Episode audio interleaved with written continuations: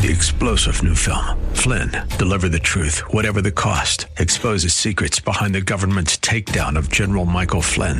Flynn knew what the intel world had been up to. He ordered the first audit of the use of contractors. This set off alarm bells. He told the truth. He was the most dangerous person for Donald Trump to hire. They had to get rid of Flynn. Flynn, deliver the truth, whatever the cost. Available now. Watch it today. Go to salemnow.com. Salemnow.com. Welcome to Caregiver SOS on air, presented by the WellMed Charitable Foundation, a program providing help and information for our caregivers who are vital to the health and welfare of so many people in our community. You can hear Caregiver SOS on air Sundays at 6 p.m. on 9:30 a.m. The Answer. And now, here are your hosts, Ron Aaron and Carol Zernial. Well, thank you very much, and welcome to Caregiver SOS on air. I'm Ron Aaron. Our co-host Carol Zernial is on special assignment down in the Rio Grande Valley, so I am flying solo today and delighted to have you with us, and especially delighted to be able to welcome a guest on our Caregiver SOS on air hotline, calling us from my old hometown, Cleveland, Ohio, and my undergraduate school, Case Western Reserve University, where uh, Sharona Hoffman, Professor Hoffman, is professor of law and bioethics there and a prolific writer and author. Uh, her book, Aging with a Plan, is getting a tremendous amount of, of, attention across the country, and we will talk about that as well. First of all, Professor Hoffman, welcome to Caregiver SOS on Air. Great to be here. You spent some time in Houston, so you've got uh, sort of Texas roots. I, I do. I spent nine years in Houston and, and really enjoyed it there. And you ended up at uh, uh, just a wonderful university, Case Western Reserve University, uh, which is in the University Circle area of Cleveland. For those who don't know it, uh, the university, although it has grown phenomenally since uh, I was on campus, uh, is set in a beautiful part of the city of Cleveland. It is. We're surrounded by museums and by the famous Cleveland Orchestra, and um, it's it's just a cultural gem and a great place to work. And I just read that uh, the temple that uh, we used to belong to when I lived in Cleveland uh, just worked a deal with Case Western Reserve University uh, to turn over uh, the facility uh, to your university. It's an incredibly historic building to become part of your theater, drama, and dance program. That is uh, correct. It's it's a beautiful building, and it will house our theater department now. That's pretty neat. Uh, you are, as I said, uh, a very prolific writer. I had the opportunity to go to your website, and you've got uh, dozens and dozens of papers that you've written, uh, many of which uh, uh, deal with similar kinds of issues dealing uh, with health and welfare and caregiving and aging. Uh, and that brings me to your personal experience as a caregiver and how that led into your book, Aging with a Plan. So you're living in Houston and feeling great, and you are diagnosed with a pretty serious ailment. That's correct. Actually, right before the diagnosis, I didn't feel great at all, but um, I um, developed a very large uh, borderline malignant ovarian tumor at the age of 29 uh, out of the blue. I had no idea what was happening. Um, and my mother had to come and take care of me for a while. I had very major surgery. She lived in Michigan. And um, I felt a little guilty about disrupting her life, but I had a quick opportunity to reciprocate. Just six months later, she was diagnosed with breast cancer wow. and decided that she wanted to be treated uh, at MD Anderson Cancer Center in Houston. And so she moved in with me for what turned out to be nine months and um, went through chemo, radiation, surgery, and it was actually a great time for us. We got to know each other as we never had before. We socialized when she felt up to it. We went out and we were really grateful to have that time together. So that was really my first caregiving experience. And as you pointed out uh, in that video I saw, you crammed her into your one bedroom apartment in Houston. Makes for close proximity to mama. That is correct. We had pretty much zero privacy, no alone time. tell me about caregiving because first you experience it as a patient, 29 years old, and uh, uh, your mom reverts back to her role caring for you, and then just a short while later, you become a caregiver. Were you prepared for that? I was. Um, I was not prepared for that at all. Uh, I was pretty young and early in my career, but it was it was a very rewarding experience actually because she did get better. Um, I learned a lot about the health system, about navigating hospitals and insurance companies and so on, and about being uh, a support system to someone who really needs it very unexpectedly. And actually, the book um, grew out of a later time. I had a similar sort of year of crisis, or a little more than a year, in 2013 and 2014. Um, both of my parents died. My mother in law died, and then my husband was diagnosed with Parkinson's disease at the age of 55.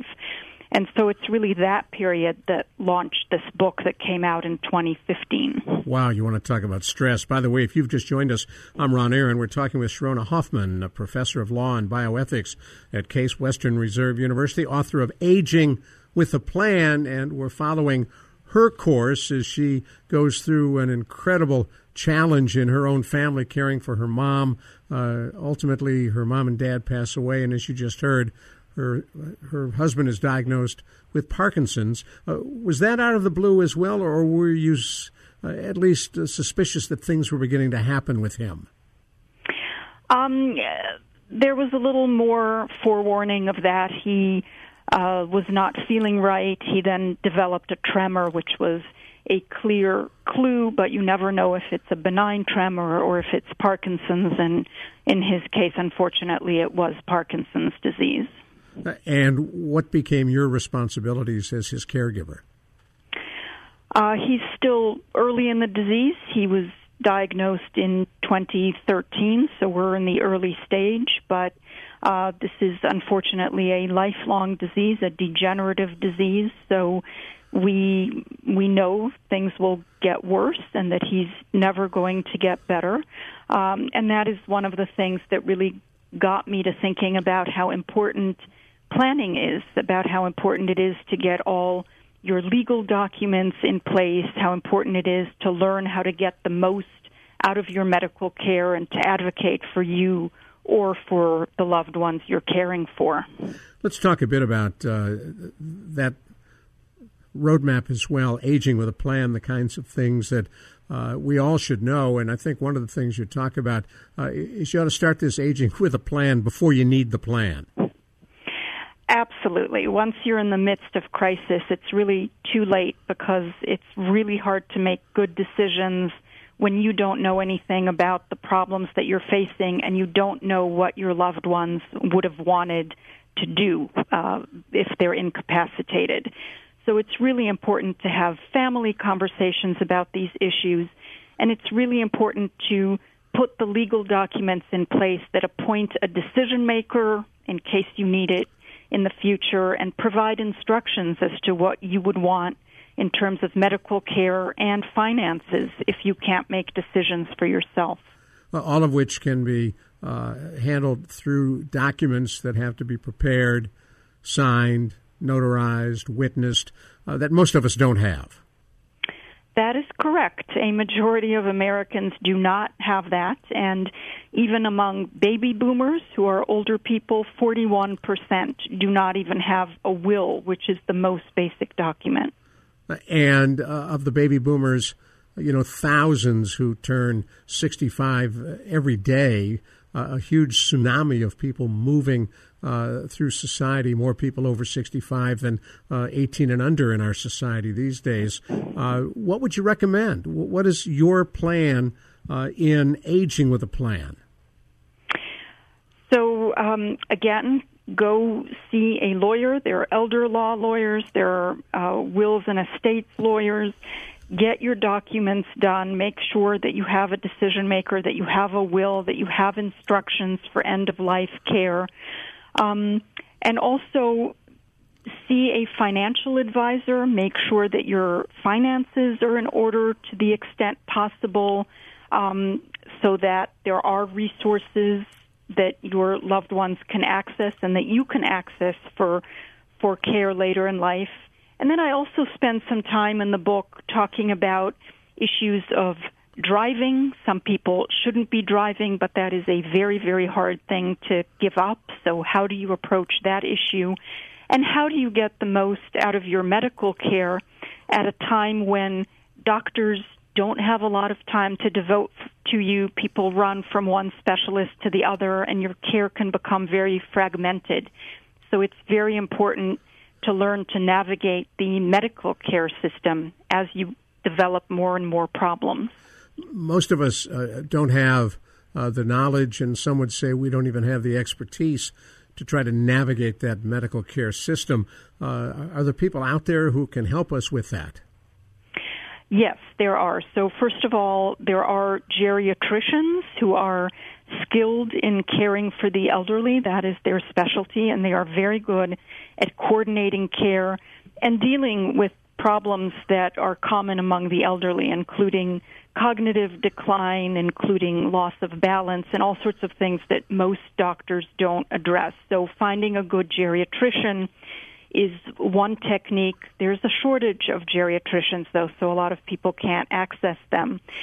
There are geriatric care managers, and I have a chapter in the book that talks about all sorts of service professionals that can help elderly people, daily money managers, geriatric care managers, and others. But a geriatric care manager is someone you can consult about the care that you need and about how to go about finding it and then learning to be your own advocate or the advocate for the person you're caring for. So feeling empowered to ask questions, to demand test results, to demand follow up.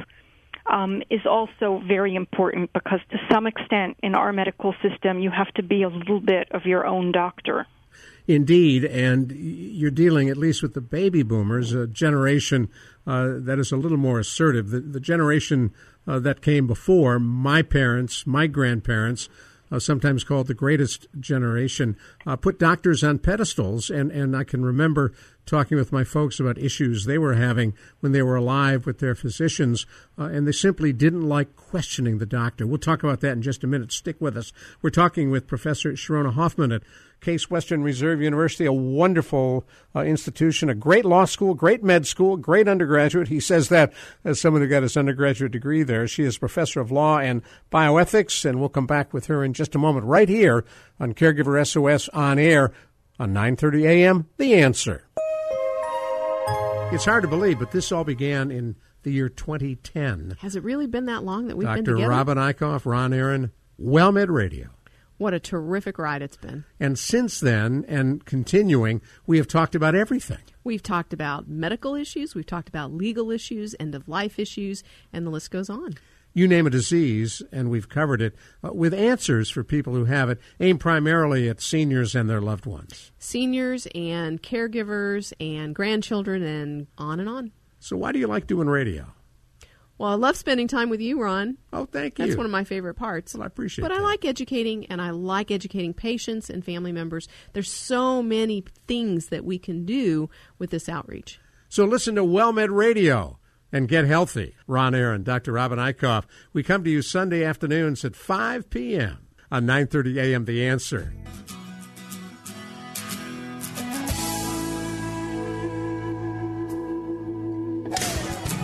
We are so pleased to have you with us today on Caregiver SOS On Air. I'm Ron Aaron.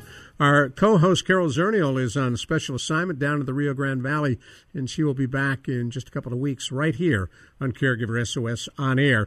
We've got a very special guest with us, and I remind our Caregiver SOS listeners that all of our shows are available on podcasts. So uh, if you catch it on the air and want to hear it again, or if you didn't get a chance to hear it but heard about it and you want to learn about, for example, aging with a plan and uh, Professor Sharona Hoffman, uh, that show will be available on podcast. You can download it, share it, email it, uh, and enjoy it. And the information uh, can be very beneficial to you. Uh, Professor Hoffman and I were talking about uh, how you find the kind of people who can help you. And I'd mentioned uh, that uh, certainly those who are of uh, the so called greater generation, the greatest generation, uh, put doctors on pedestals, uh, and, and, in my folks' case, rarely wanted to question a doctor whose decisions they may not have even agreed with. That is uh, correct. And our generation, the baby boomers, people born between 1946 and 1964, need to do better. We need to feel that we are empowered to ask questions. Um, I just had an experience. I went with my husband to his Parkinson's doctor, and um, the doctor was urging him to add another medication. And I listened and I noticed that he wasn't mentioning side effects. And so I asked, what about side effects? And the doctor said, well, most people tolerate it beautifully, don't worry. And I said, well, what about the people that don't tolerate this medication so well? And finally, I got him to say, well, 20% find that it dulls their mind.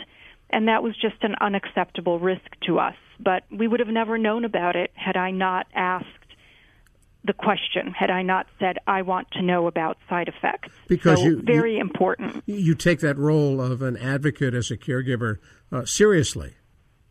Yes, and it is important for people to have a support system and to have advocates go with them to medical appointments so that somebody who's with you can ask questions, can take notes, can talk to you afterwards about what happened at the medical appointment. How did your husband's physician uh, take you? Uh, pushing him on that issue. You're absolutely right to do it, and shame on him for trying to withhold that information. But how did he respond? Um, he he didn't show distress uh, very uh, clearly. Um, I'm sure he would have preferred to to not be pressed, but he did answer the question and he did accept the, when we said no, we don't want this medication. And, and how is your husband doing? He's he's doing okay. His main uh, symptom now is is tremor, and um, he's exercising a lot, which is extremely important for everyone, but particularly for people with movement disorders, with such as Parkinson's disease. So he's very devoted to his exercise regime, and that helps a lot. You know, in some ways, thank you to Michael J. Fox, who has certainly come forward and put the spotlight on Parkinson's disease. He's been great, and it's really helped the whole patient community. So, Professor Hoffman, as we take a look at the uh, wide range of issues facing caregivers and those of us uh, as we age, we talked about perhaps finding a geriatrician, uh, maybe a case manager who can help you through the system. Uh, what, what, about uh, the documents that you uh, referred to indirectly earlier powers of attorney, medical powers of attorney, end of life decisions? What do you recommend people do? Yeah, so you you need to have a will so that you provide instructions as to how you want to allocate your money, who should receive it, um, do you want to give it to charity, and so on. You need to have a durable power of attorney for property and finances so that you have a decision maker who can take over your finances and write checks and pay bills and so on if you lose capacity to do that. Uh, you need a durable power of attorney for health care. You need a decision maker for health care who can take over decisions if you lose capacity to make decisions. And that can happen to a lot of people. There are millions of people with Alzheimer's and other dementias. There are people with traumatic brain injuries. There are people who get other illnesses that rob them of the capacity to make their own decisions.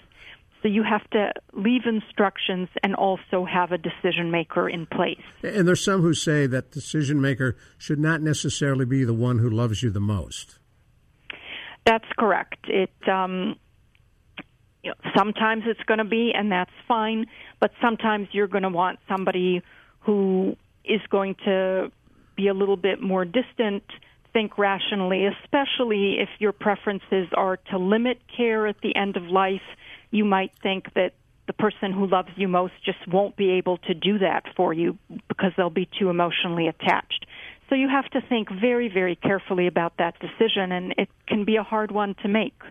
Now, you had mentioned early on to find an attorney to help you with these documents. You see all kinds of ads on television for uh, uh, do it yourself legal documents. Uh, what's wrong with doing it yourself? Well, if you can't afford an attorney or you just don't have access to one, there are websites where you can download these documents. You have to make sure that they're the right documents for your state, such as Texas. But an attorney can really help you tailor the documents to your own needs. Maybe the boilerplate one doesn't fit everything you want to do.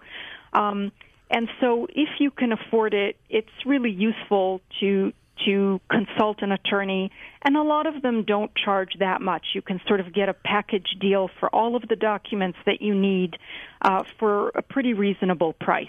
And as you had said, uh, look for an elder law attorney. We'll find out how to find one in a moment. I want to remind folks who may have just joined us, we're talking with Professor Sharona Hoffman. Aging with a Plan is her book. She has a number of articles on a variety of issues involving caregiving, aging, and healthcare.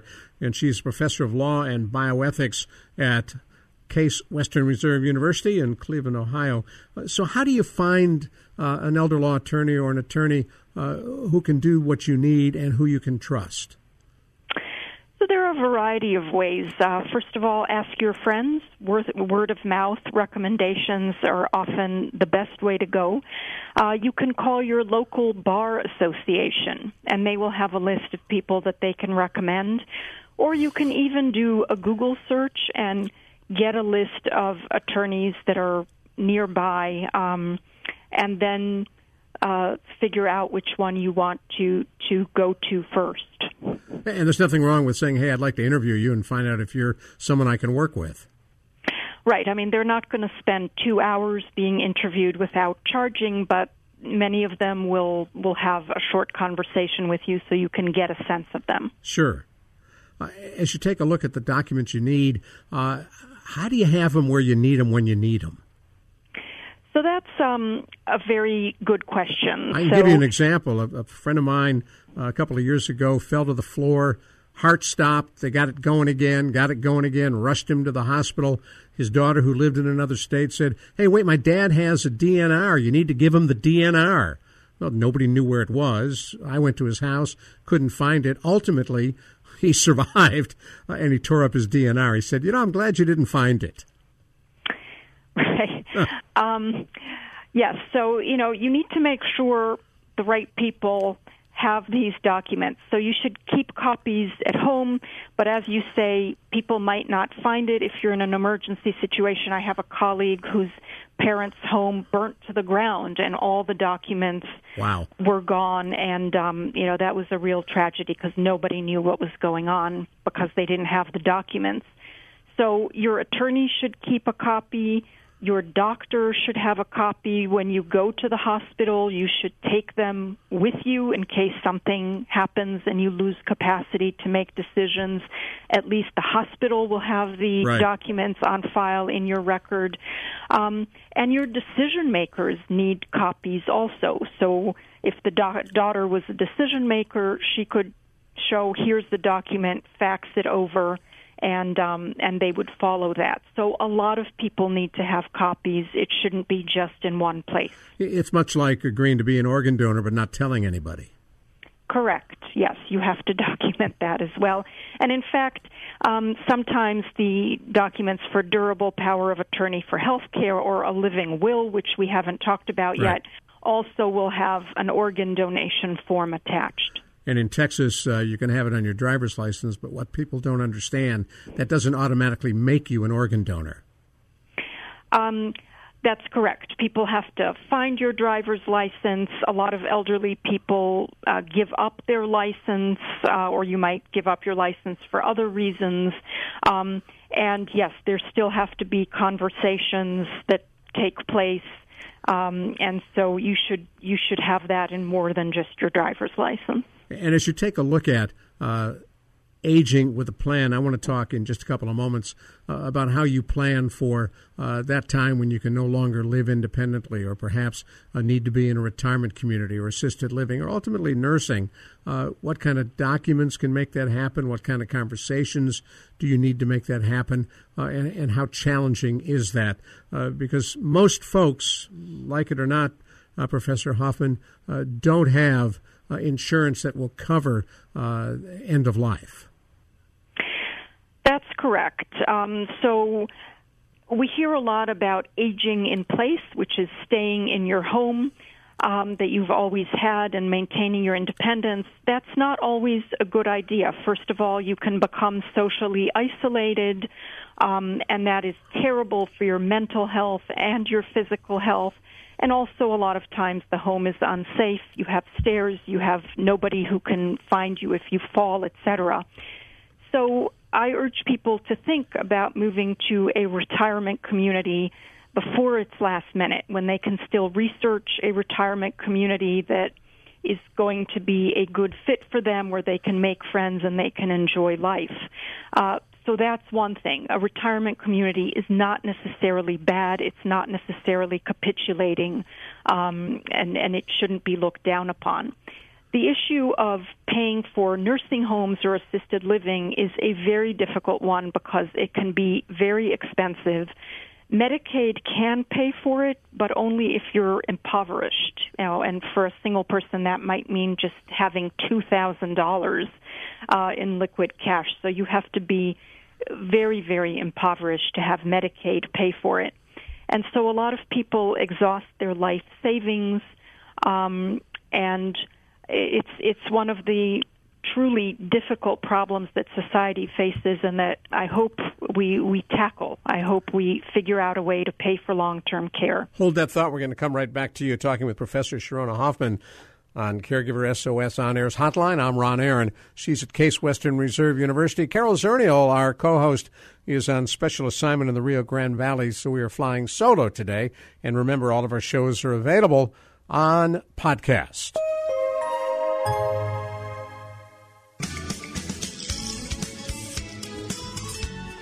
You are with us here on Caregiver SOS on air, and we are so pleased you've joined us. I'm Ron Aaron. Carol Zernial, our co-host, is on special assignment in the Rio Grande Valley, and we are talking with Professor Sharona Hoffman at Case Western Reserve University Law School in Cleveland, Ohio. She's professor of law and bioethics, and we've been talking about aging with a plan, title of her book, uh, as well as a plan that all of us certainly could benefit from as we take a look at uh, end of life. One thing is sure, we're born and then we spend the next many years heading toward death. And the nice thing about it, uh, you can take control of your life and take control of the end if you follow some of the recommendations that Professor Hoffman has made. Uh, as we talk about, Professor, and we're so pleased that you're with us, uh, these end of life decisions and this planning, uh, certainly retirement communities, independent living, as you were saying, uh, are also important. And I'm sure you would join with us in, in, suggesting that nobody, as a caregiver, as a son, as a daughter, uh, recommend telling their loved one, I'm never putting you in a home. That is correct. Um, you you should not make that statement because you never know what's gonna what's gonna happen in the future. Uh, and often what's going to happen is what's best for not only your loved one, but probably best for you as well.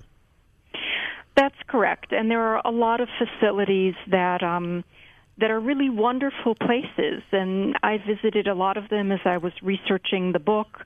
And they have activities, and I've spoken at many of them. They have guest speakers. They have fitness facilities. They have you eat with your contemporaries in a dining room. You make a lot of friends. And so it can be a very positive experience. I've heard people say it's like college without the exams or the studying. And I have a an acquaintance here who's 90 years old just moved in, moved into an assisted living facility after losing his wife and he couldn't be happier. He said it's such an enriching experience. It's exactly the place he should be in. So it's it really shouldn't be looked at as as a negative step to take. It's interesting. My mom was in a uh, uh, assisted living facility outside of Cleveland for several years. Uh, she was uh, 88 when she went into it, died at the age of 90. Uh, and I remember asking her, "Hey, mom, how is it?" And she said, "You know, Ronnie, there are a bunch of old people here." that that is true. Um, so often, a lot of the people there are are pretty frail. And she didn't see herself, of course, as being old. Correct. Nobody does. and, and, by the way, before we let time slip away, you have a Facebook page, which I uh, recently discovered Aging with a Plan uh, on Facebook. And if you like it, you get all kinds of information, including a plug for this show. And we appreciate you doing that. My pleasure. As you look at uh, new technology, and I know you've got a book coming out in uh, you know, later this year dealing with uh, medical records, dealing with our cyber lives, for folks who are toward the end of their life, who have Facebook pages, who have been texting, who have all kinds of cyber existences. How do you recommend those be handled uh, after their passing? Um, well, both before uh, passing and after. People do need to be sensitive to to the dangers of um, of social media, and so after death, you want those pages taken down so that nobody takes advantage.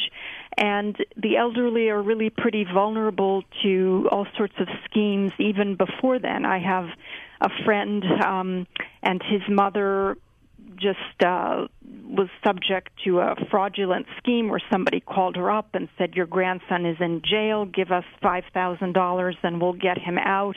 And she actually gave them the $5,000 that they wanted without even verifying that her grandson was in jail. Yeah, a lot of people so, fall for that scam. Yes.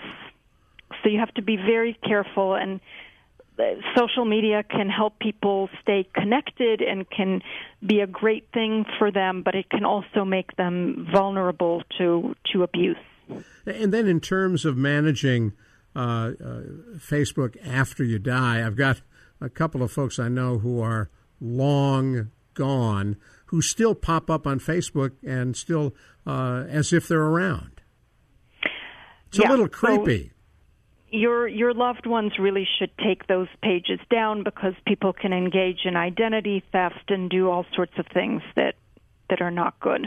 Well, that's interesting. I hadn't thought of it from that standpoint, but you're right. If you're still existing in the cyber world, uh, you and your estate may be subject to scams. Correct. Wow. And there are plenty of people out there trying to work those scams, I'm sure. Mm-hmm. Now, talk to me a bit about the new book you have coming up. And, and by the way, for those who want to get a copy of Aging with a Plan, it is available on Amazon, right? It is, yes, and also on Barnes and Noble, and it it can be ordered through bookstores, but the easiest way is is through Amazon or Barnes and Noble. And if you're Amazon Prime, it could be at your house in seven minutes. Exactly. Or something so like that. that. Yeah, something like that. Exactly.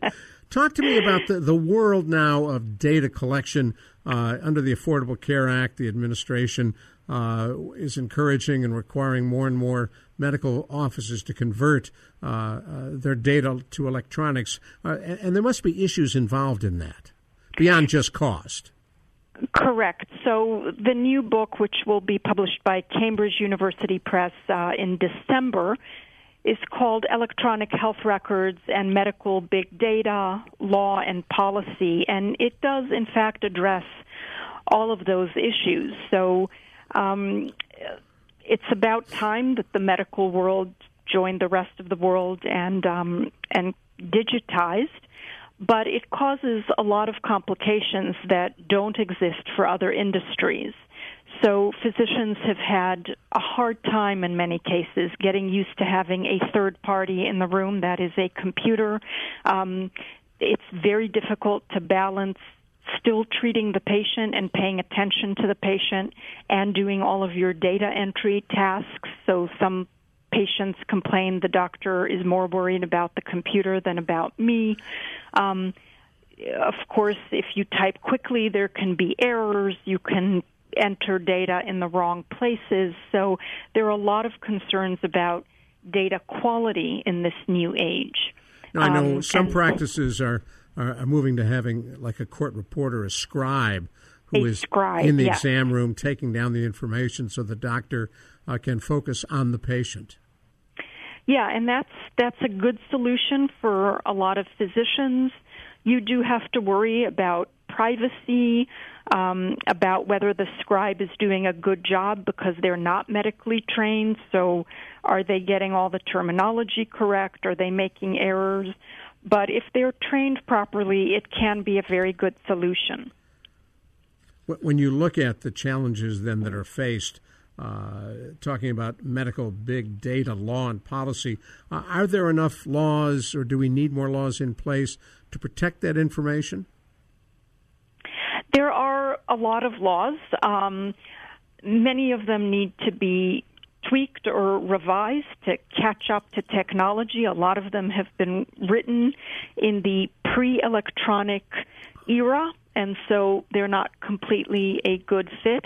And it's just an area that regulators and legislators need to play, pay close attention to so that they're not falling behind.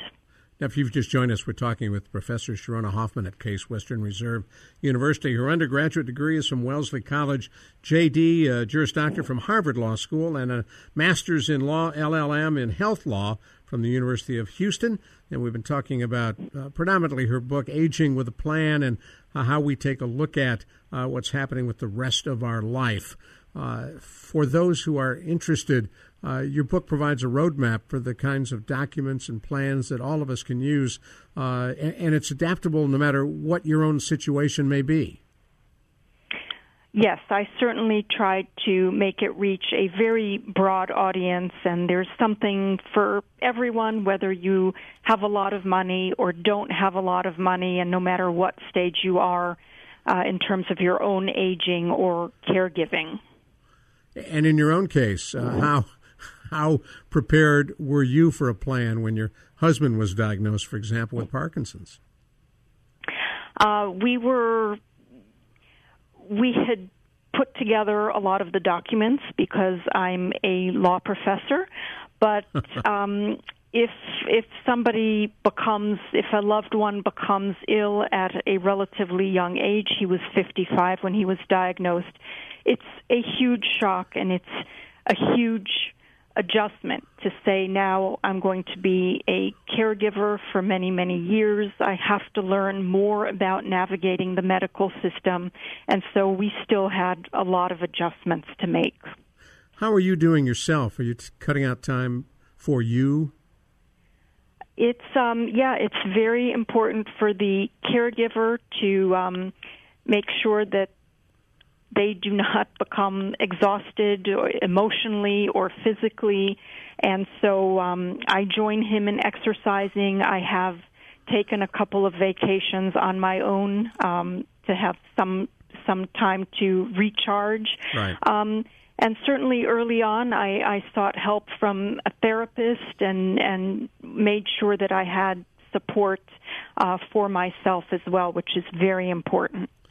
Now you're still writing, obviously, and are you still in the classroom as well?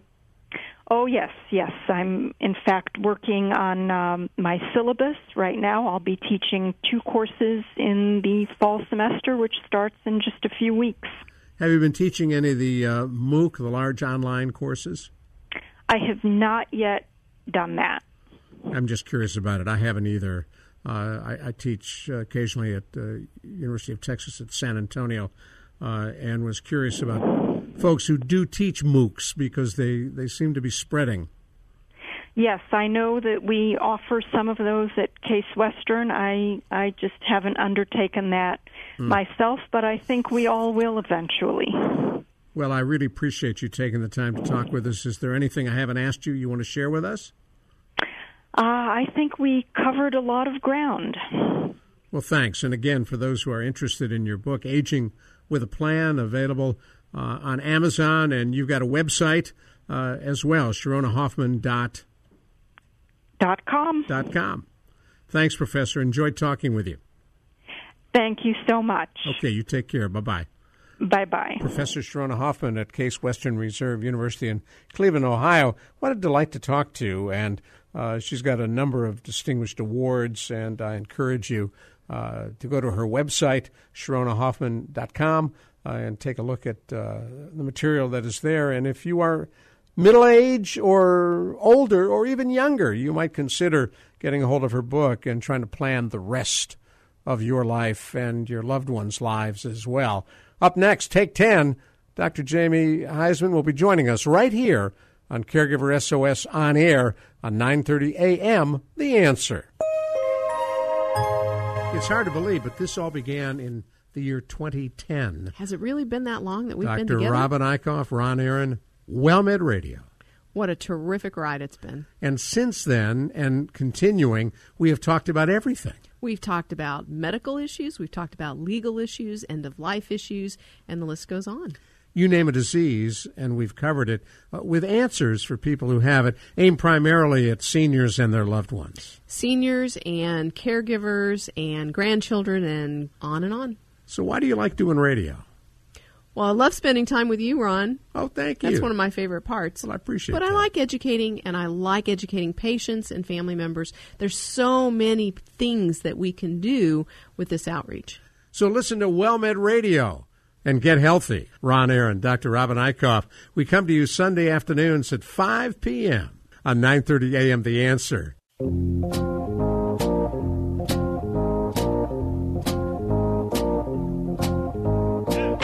I want to thank you so much for sticking with us and joining us for Take 10.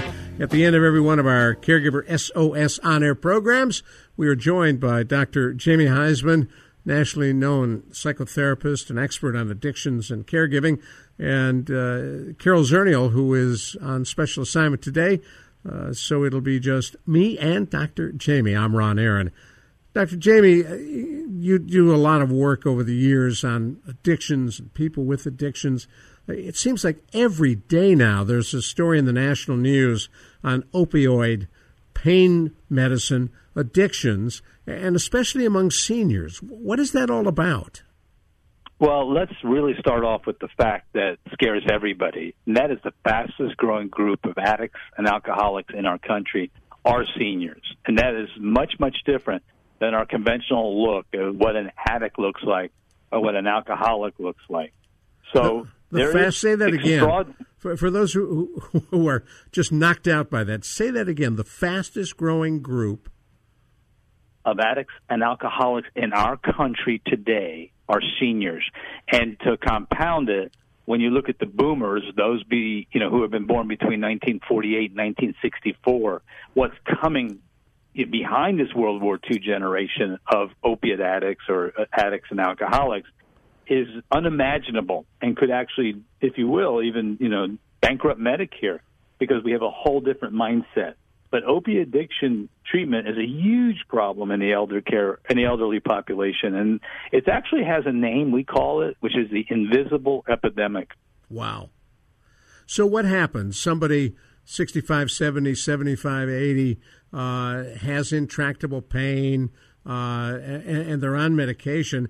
Uh, how quickly do they become an addict and how do they then continue to get access to medication? Well, it's pretty quick, and, and obviously, uh, I'm not sure how much doctors have been trained or, or educated, if you will, to understand how this issue of opiates and, and, and painkillers and benzos and whatever they're prescribing for the procedure or for the pain has gone awry and gone amok. Um, it often is totally unnoticed. I mean, and it's difficult for opiate abusers of all ages to admit they have a problem. Once they get prescribed this by a physician or, or even a dentist, um, it, it, really becomes the, the out of the barn. Number one, if you're genetically predisposed, which many of our population is to addiction, you're off and running. And, and number two, uh, the signs and symptoms around addiction and, and the elderly can be hidden and can be masked. It could be like um, the segment that I did for um, our show. Um, when you become isolated, very much isolated, it becomes invisible to the people around you who can actually do an intervention or triage or get you the help you need. And unfortunately, doctors overlook substance abuse in the elderly population because the symptoms really mimic other behavioral and medical disorders, sometimes like diabetes and dementia and even depression. Really? Yeah, absolutely. Um, let's face it. There's a lot of comorbid uh, diagnoses that goes into being a senior when you go see your doctor, and opiates have have a, have a worse side effect, I believe, for seniors because it, it has these sort of daytime sedative sort of issues and trouble thinking and trouble with attention and memory, um, and even increased likelihood of of, uh, of dementia. So, if you really think of all those signs and symptoms, Ron, um, it mirrors other signs and symptoms. And so often it goes unnoticed, and that's one of the reasons it's called the invisible epidemic. Where do folks who, who may be homebound uh, get access uh, to medication to keep feeding that addiction, or to alcohol? Well, the interesting thing is, I don't think there's a more cunning, more manipulative, more uh, how do I say it, ingenious population in terms of keeping close tabs with their best friend, which is the drug, than a person who is addicted to drugs or alcohol. They will find it. They will find it. It's pretty innocuous in terms of of, of the way they look. They, as I say, they present in many different ways, and certainly one doctor uh, may be the, the actual source they need, and then that's all they need. Uh, hopefully, they're using it as prescribed. But when they find out that one is good but two is better, and start building up the tolerance, um, they become quite adept at what we call doctor shopping, and they really will go and look uh, with different doctors and provide different symptoms and try to get another prescription written. Um, and so, so believe me, do not undersell the fact that once somebody becomes addicted, that that becomes their prime mission in life is to stay close to their best friend, which is their addiction. I've mentioned before my uh, late grandpa Tamarkin, who was uh, pickled nine out of ten days of the week. Uh, as I think back, uh, uh, he used to drink bourbon neat, Scotch neat, uh, no ice, just out of the glass, and uh, you know, the whole family would just, you know, fill the glass. Here, Grandpa, have a little more. Yeah, absolutely. And I'm not sure what the year that was or how long your grandfather lived to. Well, this would be in the in the 40s, 50s, 60s. Well, even then, it was, it was obviously much, much more pronounced. We have some level of education and awareness today, but if you will, we also have this terrible sort of stigma of looking at a, an elderly person on an addiction and say, well, why do we have to get them help? I mean, look at their age. I mean, how are we going to stop their drinking or stop their drug use?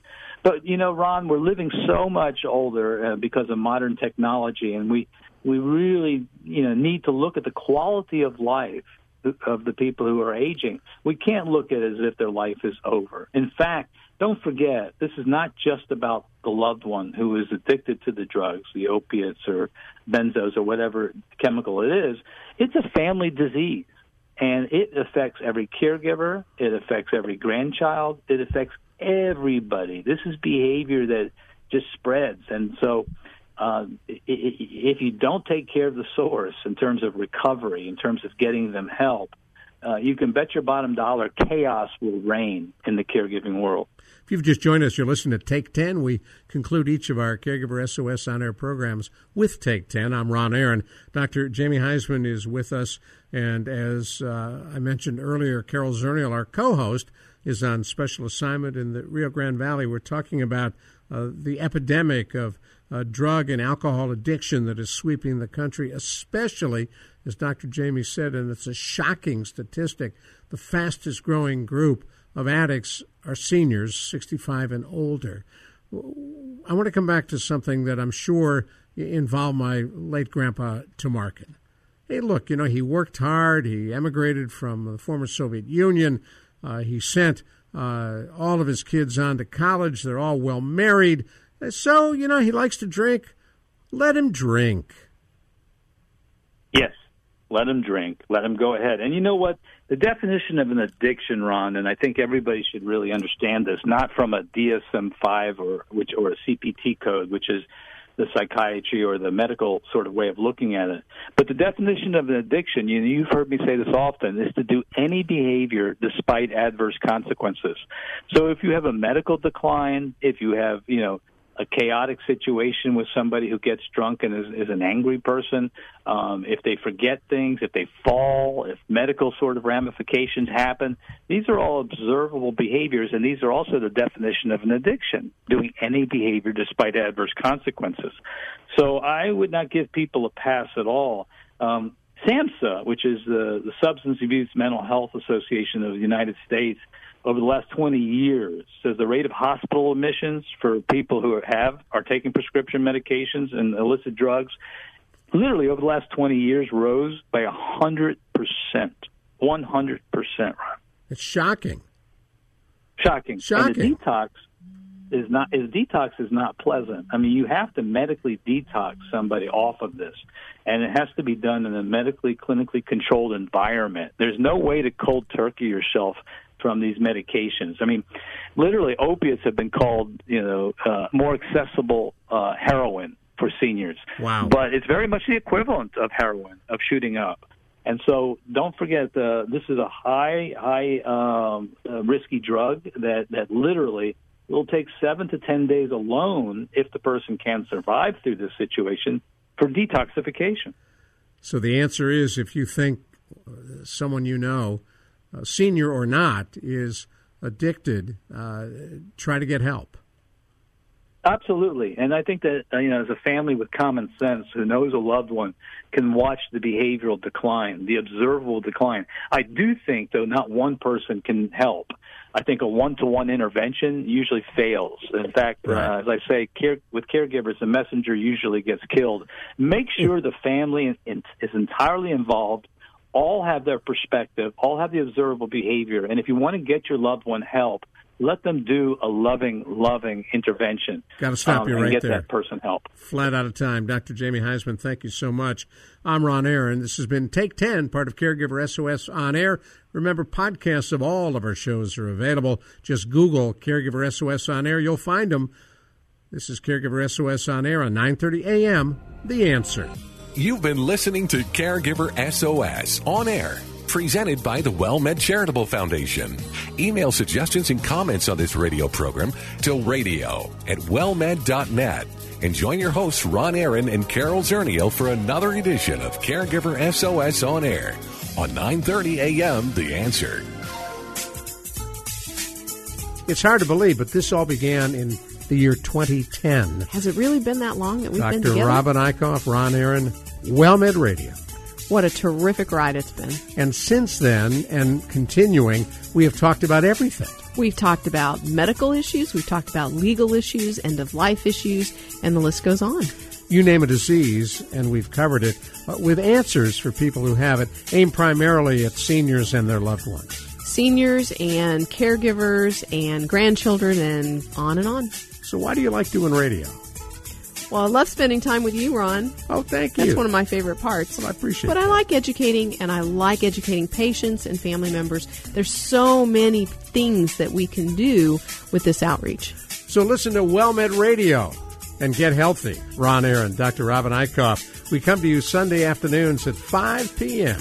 on 9:30 a.m. The Answer. Three star general Michael J. Flynn, head of the Pentagon Intelligence Agency, knew all the government's dirty secrets. He was one of the most respected generals in the military. Flynn knew what the intel world had been up to. He understood its funding. He ordered the first audit of the use of contractors. This set off alarm bells. The explosive new documentary, Flynn, Deliver the Truth, Whatever the Cost, uncovers the facts behind this scandal. Flynn told the truth. He was the most dangerous person for Donald Trump to hire. I find out the worst enemy that I'm going to face in my life is right here in America. They took my assessment and they wanted me to change it. And I was like, I'm not changing it. They had to get rid of Flynn. With in depth interviews, archival footage, and never before seen personal records of the man behind the headlines. I just felt like I was drowning. Flynn, Deliver the Truth, Whatever the Cost. Available now. Watch it today. Go to salemnow.com. Salemnow.com.